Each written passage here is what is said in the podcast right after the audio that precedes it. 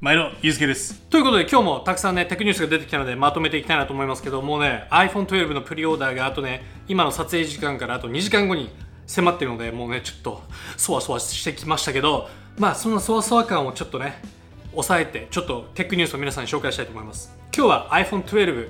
の、まあ、あの、どのね、容量を買おうか悩んでる人もいると思うんですよ。64、128かな、いやー、256かなとかね。まあ、その辺をちょっとね、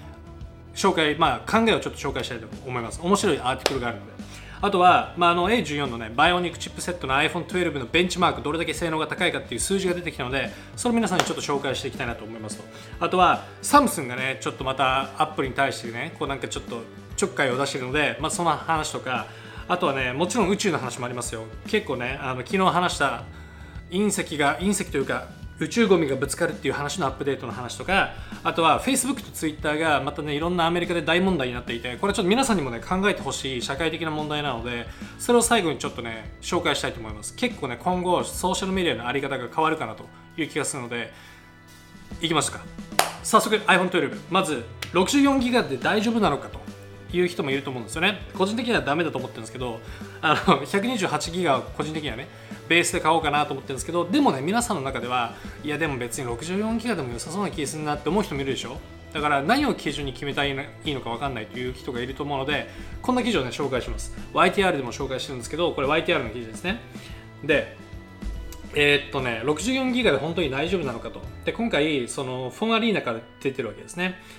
情報が。で面白いのが今回 iOS のシステム自体がね実際なんかね 7.5GB ぐらいなのでなので最初にそのアプリも最初に加わるアプリも含めると空き容量は 56GB 程度ですとなのでこれで十分ですかっていう話ですねでまあ、その LINE とか、まあ、Gmail とか Twitter とか Instagram、YouTube とか Netflix、まあ、この辺を集めると、まあ、2ギガ程度と。なので、まあ、50ギガぐらいは以上あるよねと。まあ、ただ、まあ、写真ね、写真を撮ったりとか、あとはなんかメッセージをするとするとさ、なんか写真ついてきたりするな。それって自動的にこうなんか保存する設定になってたりするケースとかもあるので、そうすると、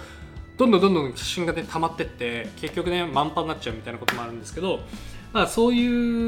う問題もあるけども、まあ、なんか一応 4K で撮影しても3時間撮れるよということなので、あのね、まあ、ライトユーザーだったら64ギガでもいいんじゃない？みたいな、そんな記事ですね。で、まあ、確で、まあそうね。で、128ギガは、まあもちろんゲームとか映画とかやりたいよと。で、かなりヘビーユーザーが2、5、6でいいんじゃないかっていう話ですね。で、あのね、これはね、賛否両論だと思いますと。あのね、まあ、どれだけ本当に皆さんがね使ってるかっていうのはまず自分皆さんねもう数年 iPhone とか使ってるもしくは Android 使ってる人が切り替えるはずなので自分のね iPhone の設定でね自分のストレージがどれだけかっていうのが見れるわけですねで過去2年3年使ってて64ギガで保ってるんだったら、まあ、まあまあ別にいいんじゃないって感じもするけどあのーそうですね、まあ、そこをまず確認した方がいいかなと思います。ただ、ま、アプリもどんどんでかくなってるしゲームを例えばちょっとやりたいなっていう人も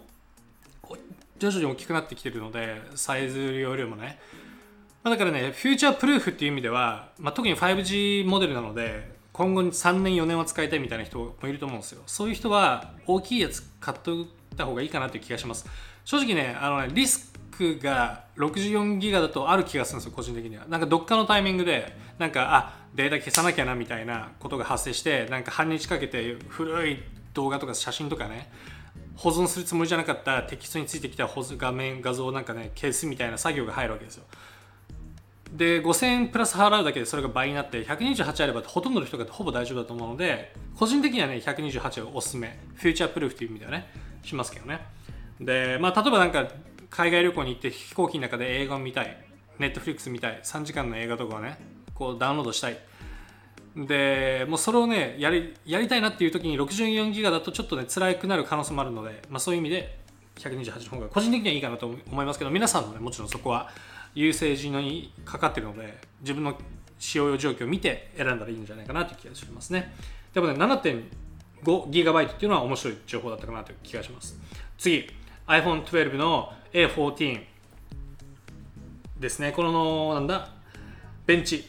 出ました1597、4152マルチコアですね。なので、まあ、やっぱ高いね。これを iPad Air と比べるとやっぱ近いんですよ。なので、あのねまあラムのサイズも同じだし iPad Air の4世代目も今日発売ですけど多分ねえー、っとねまあ同じぐらいですよということですね。はい。まああの面白かったのがこれをね見てなんかマルチコアがスナップドラゴン87865のプラスよりも低いぞみたいな話になって話題になってたんですけどこれってね面白い見てみるとなんかねなんかその、ね、ギークベンチのファウンダーのジョン・プールっていう人かな？が言ってるのが新しいスマートフォン iPhone のその本当に箱から出した状態でベンチ測るとマルチがね低くなるんだって。なんかそのね最初のアウト・オブ・ボックスまあ、新規設定になってるとそういう問題が発生するので実際になんかあの使い始めていくとマルチが上がっていくみたいなことを言ってますね。そうなんだって知らなかったけど。だから、まあ、一応こうやってマルチが低いのかもしれないですけどね、まあ、ただねほとんどのスマートフォンのアプリはシングル処理をしてるコアで処理をしてる方が多いのでまあねシングルコア高いからまあそれはだけで安心かなっていう感じはするけどね。っていう。まあちゃんとデバイスが出てきたらまあ自分買うのでちょっとね測って皆さんに紹介しようと思うのでいいなと思ったらちょっとねあのチャンネル登録していってください。OK 次。サムスン。今回 iPhone12 がチャージャーチャージャーをねつけなくしたんですね。12だけじゃなくて iPhone11 とか今の現行のやつ全てチャージャーがつかなくなります。まあもちろんねその特定の機種だけ作るとかってなるとまたボリュームのねスケールが効かないのでコースが上がっちゃうしっていう意味でもあって全部つかなくなるということね。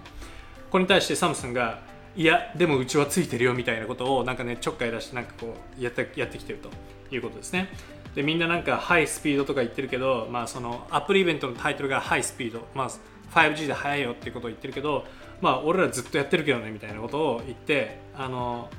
こういう感じね。だからあの面白いですね。なんだけどこれ多分ね俺の予想だけどサムスンこんなこと言ってチャージャーついてますって言ってるじゃん。だけどもうすでにサムスンうちらも来年からチャージャー使えませんつけませんっていうふうに言ってるんですよ。なのにもかかわらずここではこんなこと言ってると。だからなんか何を言ってんだお前らって感じもちょっとするけどまあなんかねはい。まあそんな感じですわ。面白いよね。この会社同士のなんか戦いね。次。宇宙の話いきましょう。宇宙の話なんですけど今回昨日ね紹介しましたけど宇宙ゴミというか超巨大な宇宙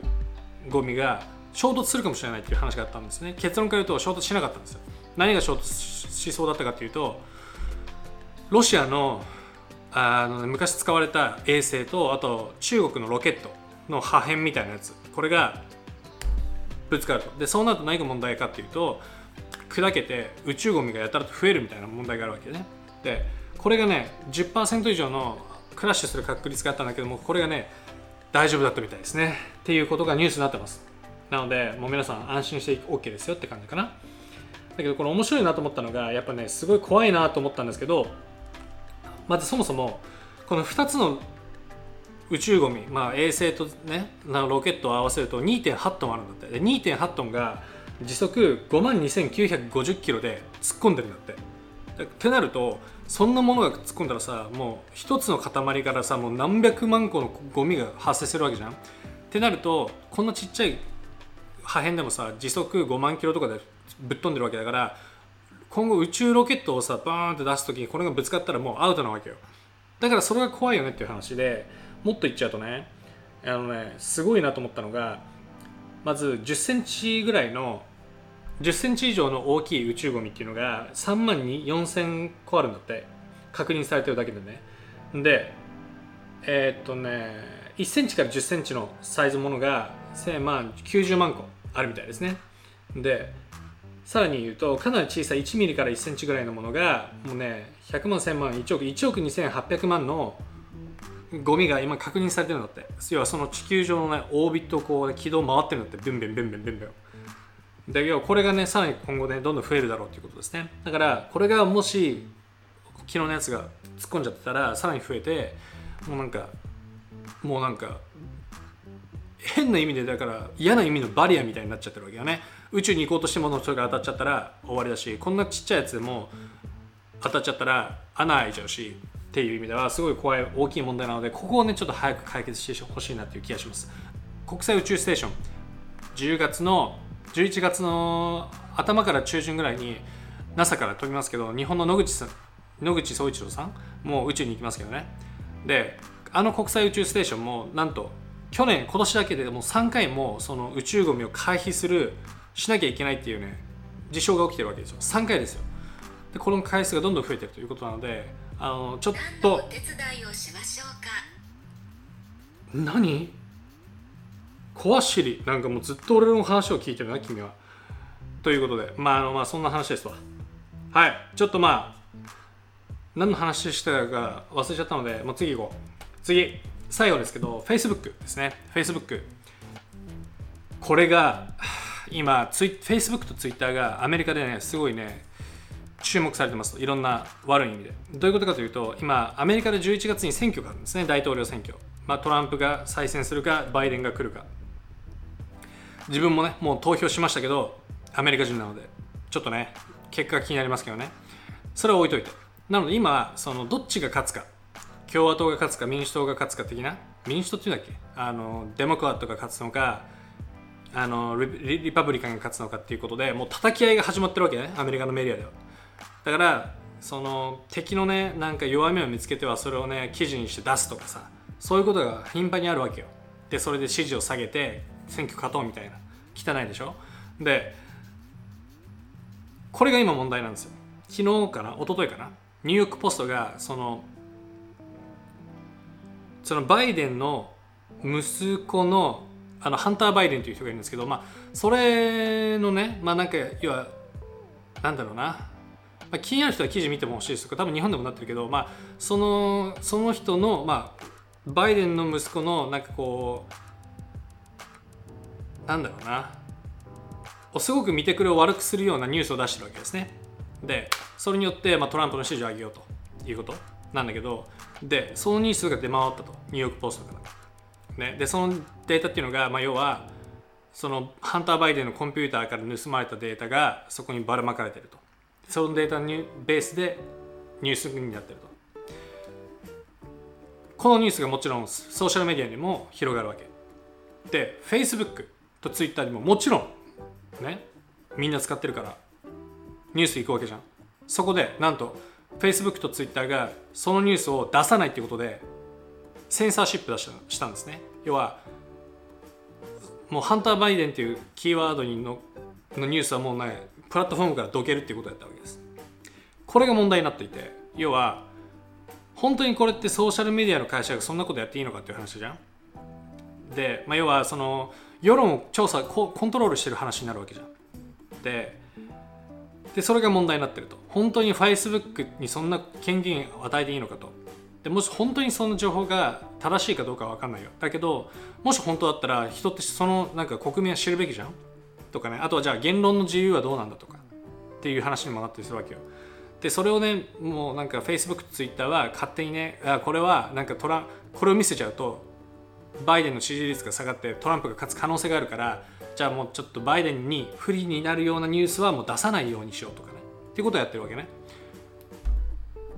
これが問題なんですよ。だから皆さんどう思います？このそもそものこの動き。そもそもこれが許されてること自体がびっくりする人もいると思いますけどびそうなんですよ。やっちゃってるんですよ彼ら。でなんでかというとアメリカの政府自体がもうなんかね全然そのテック企業に対してとかその力どれだけの力を持ってるかっていうことを理解してない人が多いので全然レギュレーションが今まで入ってないんです。だからこういうことになってるんですね。なんだけど今面白いのが、まあ、これに書いてるけどね。まあその Facebook と Twitter がニューヨークポストのハンター・バイデンのストーリーをセンサーシップしましたよみたいなことを書いてるので、まあ後で見てほしいですけどこれを受けて FCC あのフェデラルコミコミュニケーションコミッションだっけ？FCC がそうのチェアマンのアジット・パイっていう人ね。この人がさすがに Facebook、Twitter やりすぎだと。これはアメリカ人の要は、まあ、あとメディアとしての言論の自由も取るわけだし個人としての言論の自由を取るわけだし Facebook がそんなことをコントロールすべきじゃないということでルールを、ね、作るということでちゃんとね今回動き始めましたと。でそんな形でルールメイキングをしますよということですね。今年の頭にトランプがソーシャルメディア問題があるからルールを作るべきだっつって、まあ、エグゼクティブオーダー出してるわけですね。で、それに対してのレスポンスでちゃんとルールを作りますよってことで、ちゃんとアメリカで動き始めたということですね。だからこれがどうなるかっていうのがちょっと楽しみですねちなみに Facebook で言うと Facebook だけじゃなくて Facebook が持っている Twitter Twitter もあごめんごめん Instagram Instagram もコメントネガティブコメントは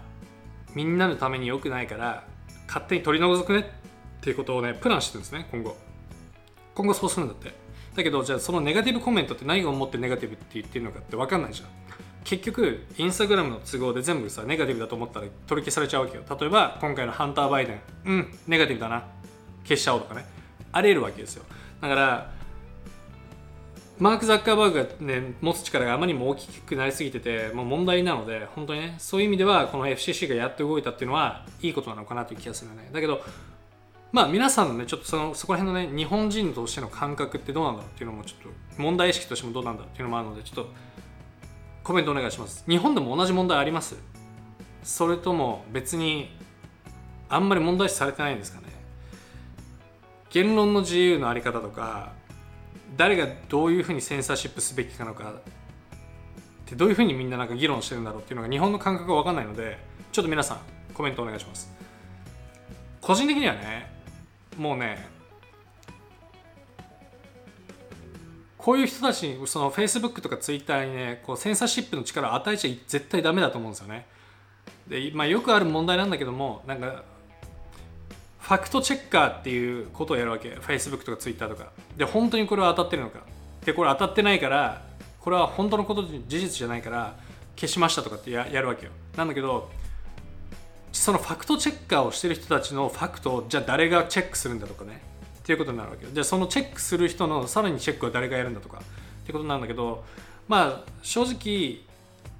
なんつうのかな。パーフェクトなソリューションはないと思うんですよね。こうプライベートカンパニーもプライベートカンパニーで特別なね興味が特定の興味があるだろうしそれをね政府に任しちゃったら政府も特定の興味があるだろうしトランプ色になっちゃったりするしね。バランスが必要だと思うんだけど、まあ、プライベートカンパニーにやらせることはちょっとね、まあ、まずいかなと思うので、まあ、だったら、まあ、少なくともね政府が入ってちょっとまと真面目にレギュレーションしようとしてるのはいいかなという気がしましたけどね。っていう。いやいやなのでこれの結果によって日本でも、まあ、ある程度ねルールが変わるかもしれないのでっていう、まあ、その辺をまたちょっとアップデートありして皆さんに紹介したいと思います。